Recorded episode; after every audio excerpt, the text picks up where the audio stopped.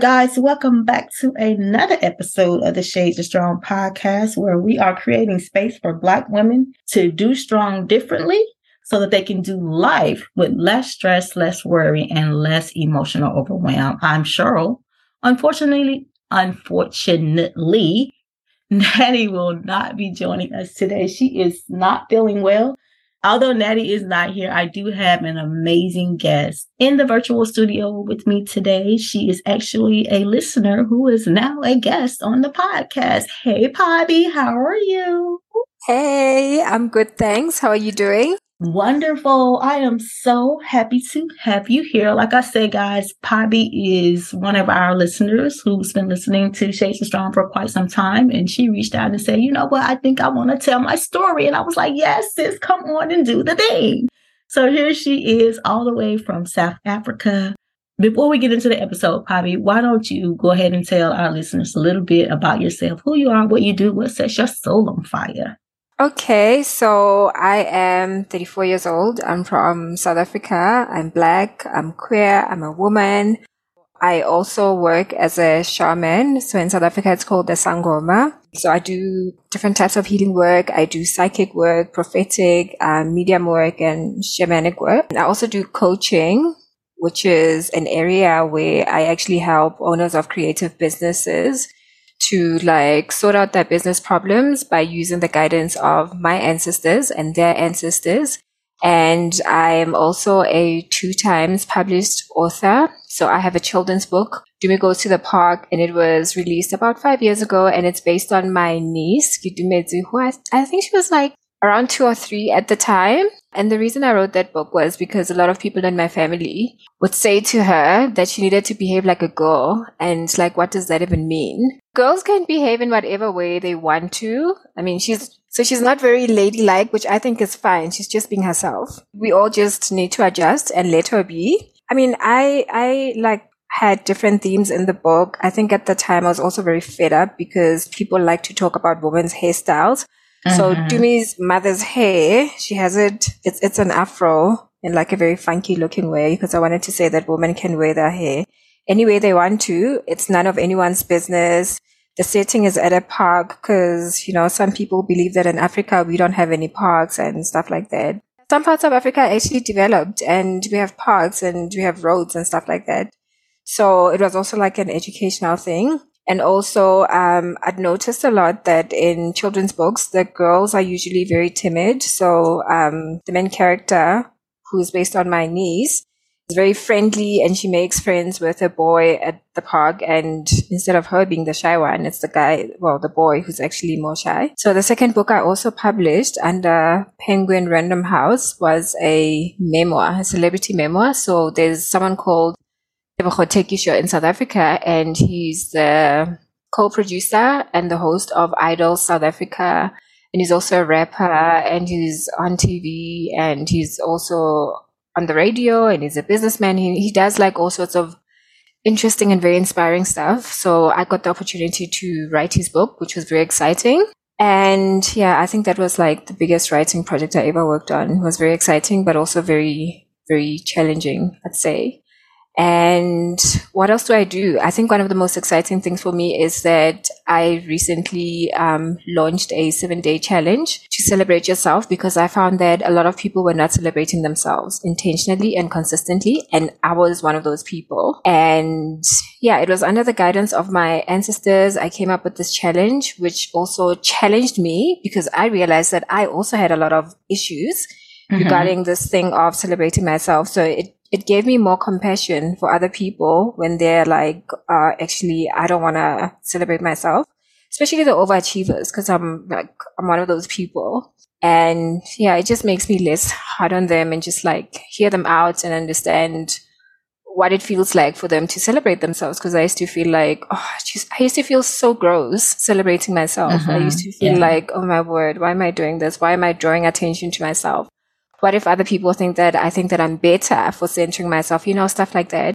Yeah, I ended, I ended up, um, getting into like this thing of, you know, coaching other people to like learn to celebrate themselves because there's so many layers to to this thing of celebrating yourself. It's it's really not easy for a lot of people, especially black people. Yeah, and it's another it's a thing that I see because I also started a podcast called I'm clapping for you, which is about celebrating Africans from all over the world. I have a question where I ask, do you celebrate yourself? I think uh, the guests, although I'm on episode number two, I think my guests so far are people who are only learning to celebrate themselves and see themselves. And they've done such incredible work. They're such overachievers. And one of the things that I've picked up about overachievers is that many of us think that we only get to celebrate ourselves once we've achieved our goal. Oh, sis. But actually, you should be celebrating even the small things, right? Absolutely. Yeah, I don't think celebrating yourself has to be about buying a car or like getting a degree, you know, stuff like that. You can celebrate the other stuff. Like, what if you're having a tough day and you manage to get out of bed, right? I think that's a big deal, right? So it's, it's relative.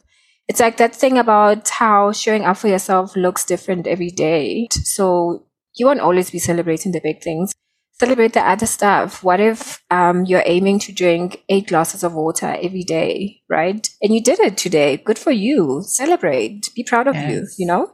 Because you're doing this. I agree. Okay, so let's get into it. So when you hear the words strong black woman, what comes up for you? Well, I mean, I think from the healing work that I have been doing on myself, I mean, obviously with the help of coaches and therapists throughout mm-hmm. the years, I think that what makes you strong as a black woman is your ability to prioritize yourself and also allow yourself to be supported. I think we're socialized to um, prioritize other people and be like number 10 on our list of priorities. And like, you know, like the hyper independence where you think that you have to do everything all on your own. It makes no sense, but we're expected to be like that. And I don't think that's strength. It just means that you're stretched and you're about to snap and you don't have enough hours to even sleep in a day. So if you can learn to allow yourself to be supported, I mean, I know that asking for help can be very hard for some people, but it's important. And if you can see how important you are by putting yourself as number one on your list of priorities, that is great. You're doing well. You're strong and you're a strong black woman, basically. So how do you allow yourself to be supported, Poppy?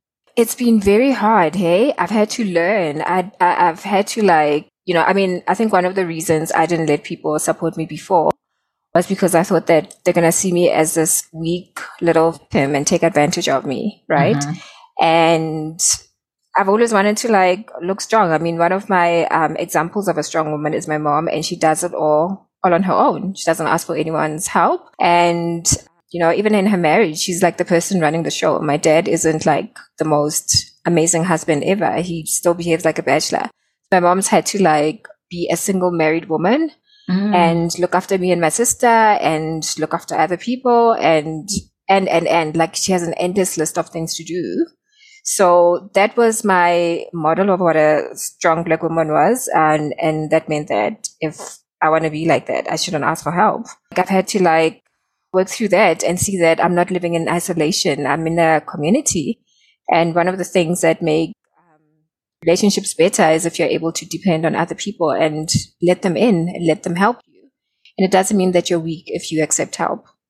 How did you get to this space where you decided that, okay, this is how mom did life? And I absolutely do not want to live my life in that space. Was there, was, was there like an awakening moment for you? I think I've had many awakening moments, right? But I think the biggest one for me was when I initiated to become a shaman. What that did for me was it really changed my life, right? I was like, I mean, obviously, if you're going to go through an, a spiritual awakening like that, you'd have to be mad to not like change for better, right? Right. So, yeah. And I also carried so much trauma. The trauma was also because of how life was for me, living through the various various years of my life carrying this gift which i at the time saw as a burden. And then having to go to initiation school which was so challenging it almost broke me. And then having to like graduate and become a shaman and then live in this world that i couldn't like entirely relate to and also i had changed as a person. Mm-hmm. i even got to a point where my ancestors after initiation school suggested that i start seeing a psychologist who's also a, a, trained shaman, which really helped me. It meant that I wasn't spending the entire hour of therapy trying to explain myself because right. my psychologist got it, which was very helpful. I guess it's that thing about, you know, representation being really important. And then I started working with this coach and she deals with ancestral trauma, which was really helpful for me.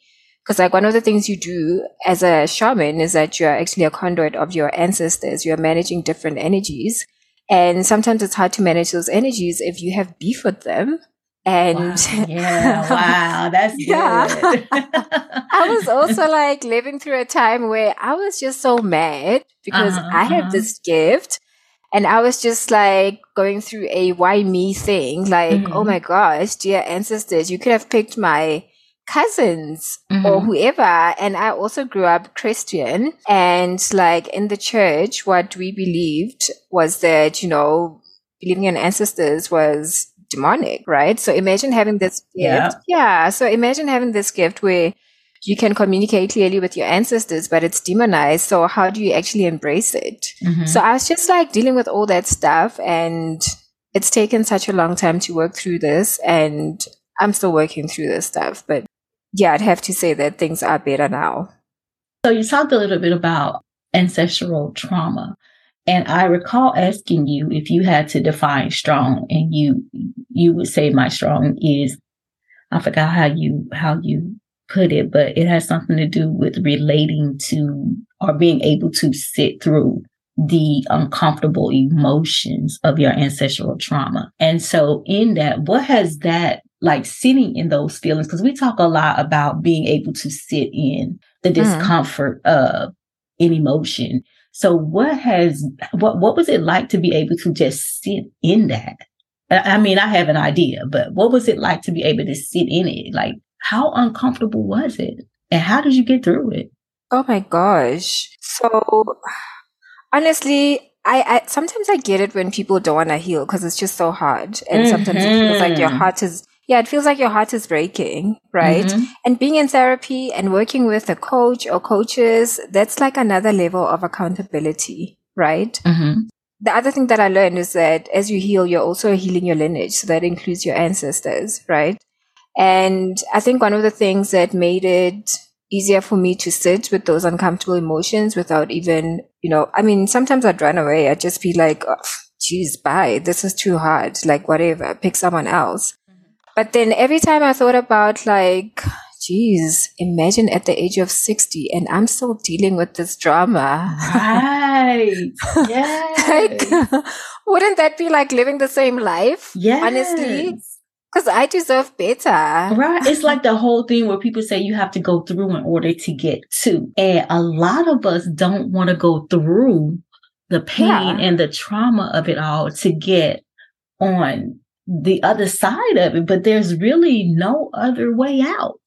No. You have to go through the pain in order mm-hmm. to get the healing that you that you need and and I asked that question because like you were saying a lot of us are so we put off getting the healing work that we need because it's going yeah. to open up a lot of old old wounds. I know for myself personally when I first started going to therapy, I quit. I yeah. like, I can't do and this. I, I don't want to do this. Like I set out for like a month and I was meeting with my therapist every week. But for a month, I was just like, I need a break. I can't, I can't do it. But then I was like, okay, we have to do this work. So I understand the discomfort that comes with that healing process. But can we just agree it has to be done, sis? it has, it has to, be, to be done. done. Like yes. it, it, it really has to be done. And even for me, um, just like sitting there all uncomfortable, also like reaching out to my different ancestors to understand why some of the people, well, some of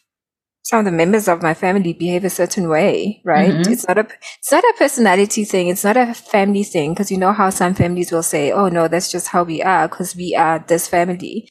Sometimes it's because of trauma and some people in your family will probably only start working through their own stuff when they've seen you do it. Cause now it's real and they can see how, you know, things are turning around for you, right? Mm-hmm. And also I was just bothered by how small and closed up my world was when I was just like not working through, you know, a lot of my trauma. I was just a different person. And mm-hmm. now I'm a lot more open. So I think that's like the thing that also encourages me, um, in terms of working through the stuff. I'm like, sit it through mm-hmm. and like the sun will shine again, right? right? And things will get better. Things just, things suck right now, but like just, just do it. Show up and do the thing. You'll be fine. And being part of a community of other women who are working through their own trauma, knowing that someone will be holding space for me and it doesn't matter how I feel or how stupid I think I sound um, while like crying through whatever, you know, just mm-hmm. knowing that there's someone out there who's there with me um, and they're available to talk to me, it just makes life a whole lot easier. I don't feel like I'm alone. Right. Community is so important when you're going yeah. through, through, a healing journey because it can be so heavy. And yeah. if you're not careful when you are at your most vulnerable or in your most naked state, it will break you rather than than helping you if you don't yes. have that support of community around you. So if you're listening to this and you are going through a healing process, just know that I know Shades of Strongest here. I feel certain that Poppy would would surround because I've had conversation with her. She's such a sweet spirit. I feel com- confident in oh, saying that that she would that she would be there to support you as well. So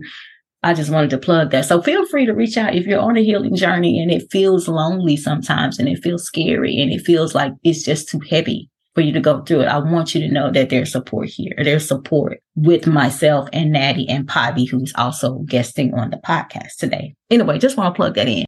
But in our previous conversation, Poppy, you mentioned that you enjoy listening to the podcast because the way Black women are often seen in society is actually quite toxic. I think that's the word that you use. And you yeah. said that you that you believe that um the podcast is supporting us and not seeing ourselves as machines. And that yeah. word machine like really struck me because I can say my, my own personal personal testimony is that I've always been this type of person that's, that's just constantly on the go and always has always felt like I had to be being and doing all the things all the time. Yeah.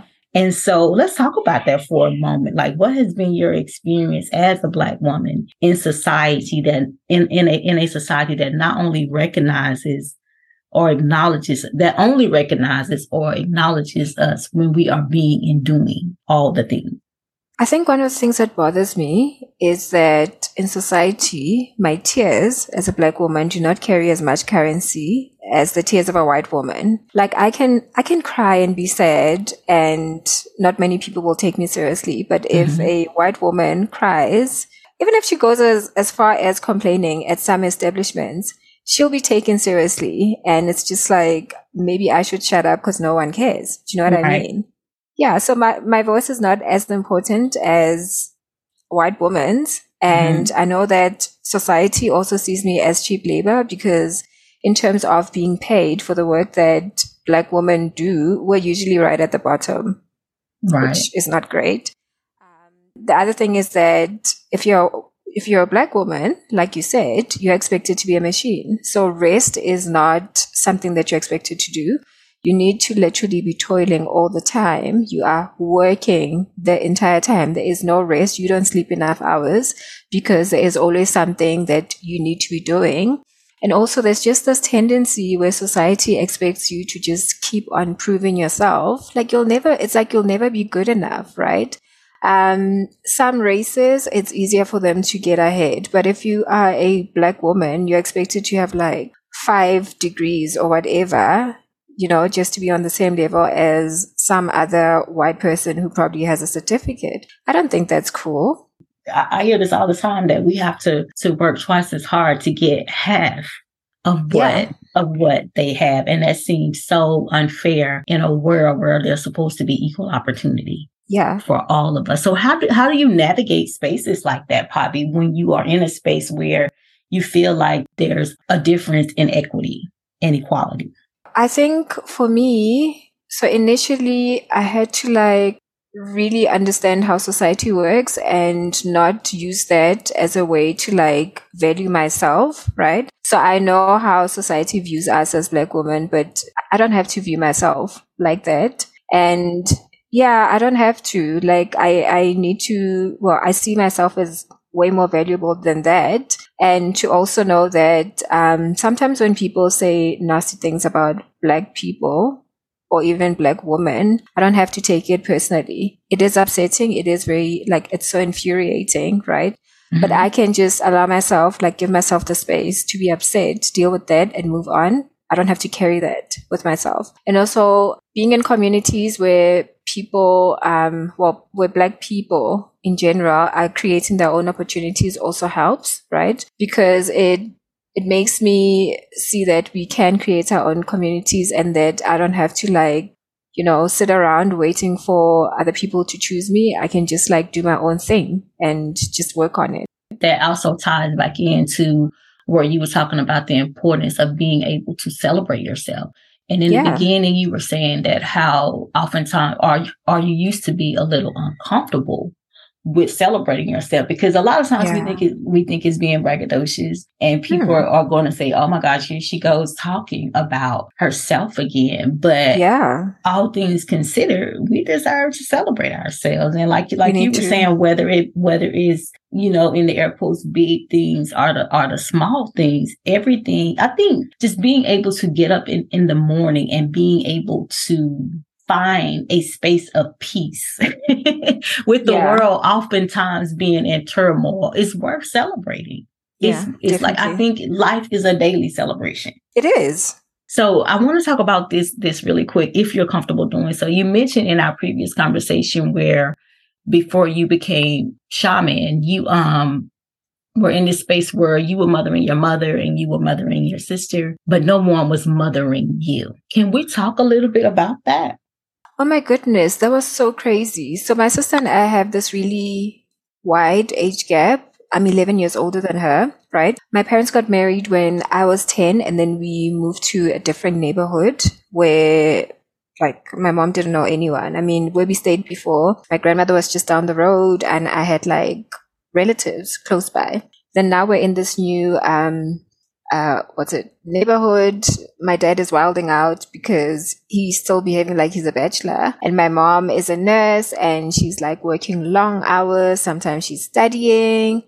Guess who has to look after her sister? Me, the firstborn daughter. You know how firstborns are usually referred to as deputy parents? Well, yeah, that's what happened to me. So like I couldn't do a lot of normal things that other kids did, right? I had very limited time. I had to like pick my sister up from nursery school on Saturdays if my mom was working. A lot of the time I would have to like look after her. And like one of my turning points was a few years ago where I was sitting with a financial advisor and I realized that like when I was thinking of like planning my future, I wouldn't really focus on, oh, this is what I want. I was more like focused on how my mom and my sister would cope if I died, you know? And that's stuff that parents wow. do. Right? And I was just like, no way. I need to get alive. I was just like, yeah, I was just so attached to them. And also at the time, I was like, you know, those people who are like project managers and they take over everything and they feel like they need to be running everyone's life when they should mm-hmm. actually be minding their own business.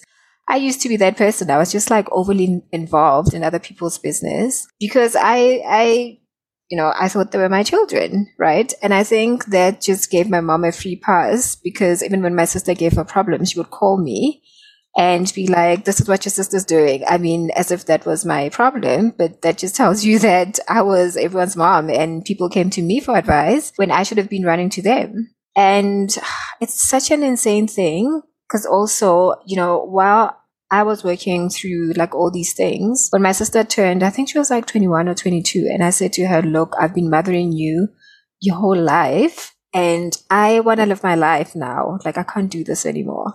And she gave like this really discouraging answer where she was like, Paul, I wish you had picked a better time, which really hurt me. Wow. And yeah, and I just realized that, you know what, sometimes you will be like putting so much energy into other people's lives and they just see it as a normal thing. They're not seeing that you're actually sacrificing, sacrificing yourself. And yeah, that just like helped me see that like even more clearly how important it was for me to focus on myself, prioritize myself, and start actually living for me because before I wasn't. I was just so focused on my mom and my sister and looking after them and just being this person who was just running things and basically I was their mother. And and I didn't have anyone mothering me. Did you feel any type of guilt when you decided that I don't want to do this anymore, that I don't want to mother them anymore? Did any type of guilt come along with that? You know what? Part of the reason why I was mothering them, like looking back now, is that I was also scared of like losing love from them. I was very mm-hmm. concerned with being the daughter that my mom wanted me to be. And I wanted to like make everything okay with her because I felt so sorry for her. I mean, she had this crappy husband. She still does. I mean, I know I'm not speaking well of my father, but honestly, I'm just being honest, guys. Like, it is what it is. Mm-hmm. And yeah, I did feel guilty because I had more money. I had more opportunities and sometimes I used my money to buy their love honestly. Wow. Yeah. Yeah. I, I, I, used money to, yeah, I, I basically used money to buy their love and I felt bad for having the money I had. Mm-hmm. And sometimes spending it on them was like one of my ways of trying to get rid of it because I, I felt gross. I felt ashamed of myself. Mm-hmm. Yeah. So there's so many layers to this, and I know we don't have time to go into all of it. But if there's somebody that's listening, and perhaps they are in in this space where they are taking care of every everyone, and no one is taking care of them, how can they move out of this space into a safer, more kinder, more loving space where they are honoring themselves and celebrating themselves without having the guilt and the shame attached to it. Like what would you what would you suggest to them? You know what? I think that if you are ever going to be navigating something that is that big, you definitely need support because mm-hmm. I can't say to you, oh my gosh, Cheryl, I managed to just do this on my own. I woke up right, in the morning right. and I was like, you know what? Enough is enough. What really helped me was working with experts who were like very strong in these areas, like making sure that I went for therapy consistently and talked about the hard things and like investing in coaches, right? I've had different coaches throughout the years and it's been expensive, but I can tell you now that I'm not the same person I was like five years ago or even a year ago, right? But I think also it's important for you to acknowledge exactly where you are and to give yourself the space to feel those emotions, right? And have compassion for yourself, right? If you don't have the money to go for therapy, I think maybe you can start small, start by journaling and, you know, having different journal prompts and, you know, just like sitting with yourself and sitting with those uncomfortable emotions and giving yourself permission to, you know, keep digging and digging and digging. Like we said, it's very uncomfortable, but like at some point you'll get there. Absolutely. Yeah. And I think it's so important that you mention that piece about if you are not in a financial position to afford therapy, because a lot of us aren't, you know, for many of us, going to therapy is a luxury. Yeah, it's expensive. it, it is. It, it, it gets quite costly. So having space to journal, I, th- I think that's an excellent place to start to just kind of write about yeah. you know how you're feeling and what you're feeling. I find that it helps me to move through you mm. know a, a lot of the things you know that I've experienced in my life. So if you're not able to pay for professional support, then journaling is a, is a great place to start. So yeah, so tell us what does Poppy do to celebrate herself daily? Like people feel like this, like like you were saying before, like this has it, it has to be some huge some huge thing that happens. Like I I practice nurturing myself every day. Like just want to get into the practice of doing that. So what is your what is your um what is your practice of celebrating yourself? What do you do on a daily basis to celebrate Poppy? So I realized I actually wrote a post on Instagram today where I was like, actually, the majority of my celebrations, loud music, usually amapiano songs mm-hmm. and dancing, because that's like, those are like a lot of fun for me.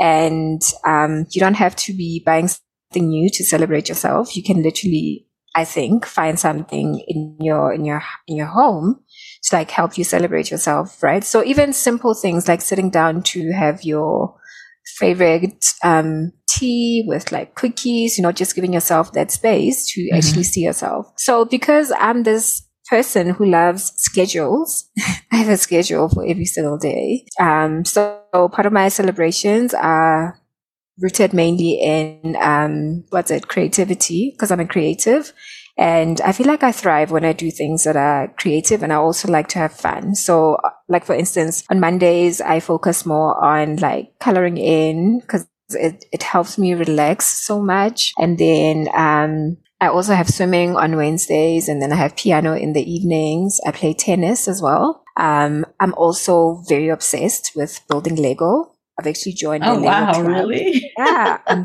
so so crazy about Lego.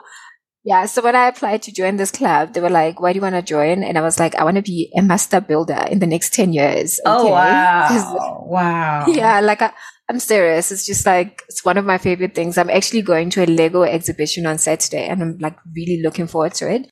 And the stuff that was, yeah, the stuff that's being exhibited was built by the people I'm in this club with. So I'm really looking forward to it. And I also love to do watercolor painting, which is like on Sundays. But also my schedule also includes things that have to do with self care. So I have days where I like use my foot spa, days where I will, you know, have a bath where I use Epsom salts because they help me to like relax.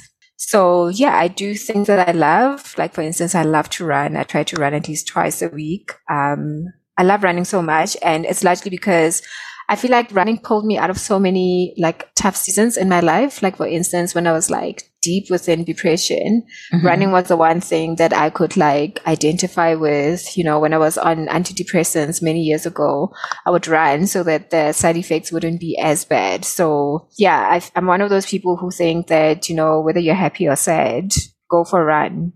You'll be happy because it makes me happy. So yeah, I have different things and I also love to read. So like this year, I'm aiming to read, I think 40 books. Reading is just one of the things that, that I'm like crazy about. I'm in a reading club. Um, I'm also in this thing called reading dates where a friend picks a really nice venue and everyone shows up with a book and we all read. And then after that, we have lunch. So I try to live a life that helps me, um, I'd say engage with things that I love mm-hmm. so that I can like be in this state of, well, I want to feel some kind of, some level of pleasure every day, right? Yeah, I think it's so important for you to feel pleasure as a black woman and it doesn't even have to be sexual pleasure, like all kinds of pleasure, like eating food that you love, right? Like a friend and I love to go fine dining at least once a month. Um, yeah, just being able to do things that you love and living a, a, life that you're actually able to look at and just be like, you know, I actually love my life, you know. And it's very important for me because I used to live a life I was trying to run away from and now I just love my life and I'm happy. Yes, I love that. Doesn't it feel good to love your life? Like seriously, like wake up and yeah. really love your life. Like to be in that space, so much joy and so much peace. And I'm saying yeah. that from personal experience. I love that for you. Really Thank you. It. And I love it for you. Thank All right, you. guys. Um, we are coming to the end of this great time with Pabi. Pabi, are there any final words that you want to um, want our listeners to take away from today's conversation? I just want to say that if it's hard for you to celebrate yourself, I totally get it. Um, while working through this whole celebration thing, I also realized that I have my own issues and my issues are not unique to me. And one of the things I discovered was that, well, through the work I do as a shaman is that some people are really scared to celebrate themselves because, you know, witchcraft is such a big thing, right? Like, especially in South Africa, uh, some people know of an uncle or an aunt or maybe even their mom who, let's say, got to buy the latest car that they'd been like wanting to drive for a long time. And then a few days later, there's like a story of how that person died in some freak accident. So sometimes people are scared to celebrate themselves publicly. Sometimes I even scared to say that life is going well and they're happy and celebrating because they think they're going to jinx everything or maybe like a witch or some evil person is going to hear it and just ruin everything for themselves. And if that's you, I really hope that you, you know, hold yourself in compassion. And I get it. Like celebrating yourself can be t- triggering, right? And, and, and it's okay, right? That's where you are right now. But I hope that tomorrow you'll give yourself a break and try again. I think it's absolutely worth it for you to celebrate yourself because one of the, the things that I have learned through like celebrating myself intentionally and consistently is that I now get to see myself as a big deal in my life, right? Come and on, it's also because you yeah, are a big deal, yeah, exactly. And it's also lessened that whole thing of comparing myself to other people. Like I have a better understanding of the fact that I'm on my own journey, and like it gives me a lot of confidence and and just understanding that you know, it is what it is. It's important that I'm visible to myself and, and also give other people permission to also see me. I can't be hiding, right? I'm not like some kind of wallpaper and that's not who you are. And I hope that one day you give yourself the space to just go out there and shine and be the person that you're meant to be and live the big life that you're meant to live without even feeling bad about it. Yes, I love it. I absolutely love it because we are not the expectations that society has placed on us, and we all deserve yeah. to be celebrated for the whole of who we are. Yeah. All right, y'all. Well, that's about it. Probably tell our listeners where we can find you in the online space for those who want to connect with you. Okay, cool. So I'm on Instagram and Facebook. The names of my pages on each um, platform is come see beyond because I wanted people to start looking beyond themselves. So I changed mm-hmm. from like using my personal name to come see beyond. So Instagram and Facebook, that's who I am. All right. And we will have all of Pabi's information listed in the show notes of this episode, including the books that she's authored and um, links for the work that she's doing. So if you want to get connected with her, hop over, hop down into the show notes of this episode, click on the link and we'll take you right there. All right, guys, that is it for today's episode. We will be back here next week with a brand new episode.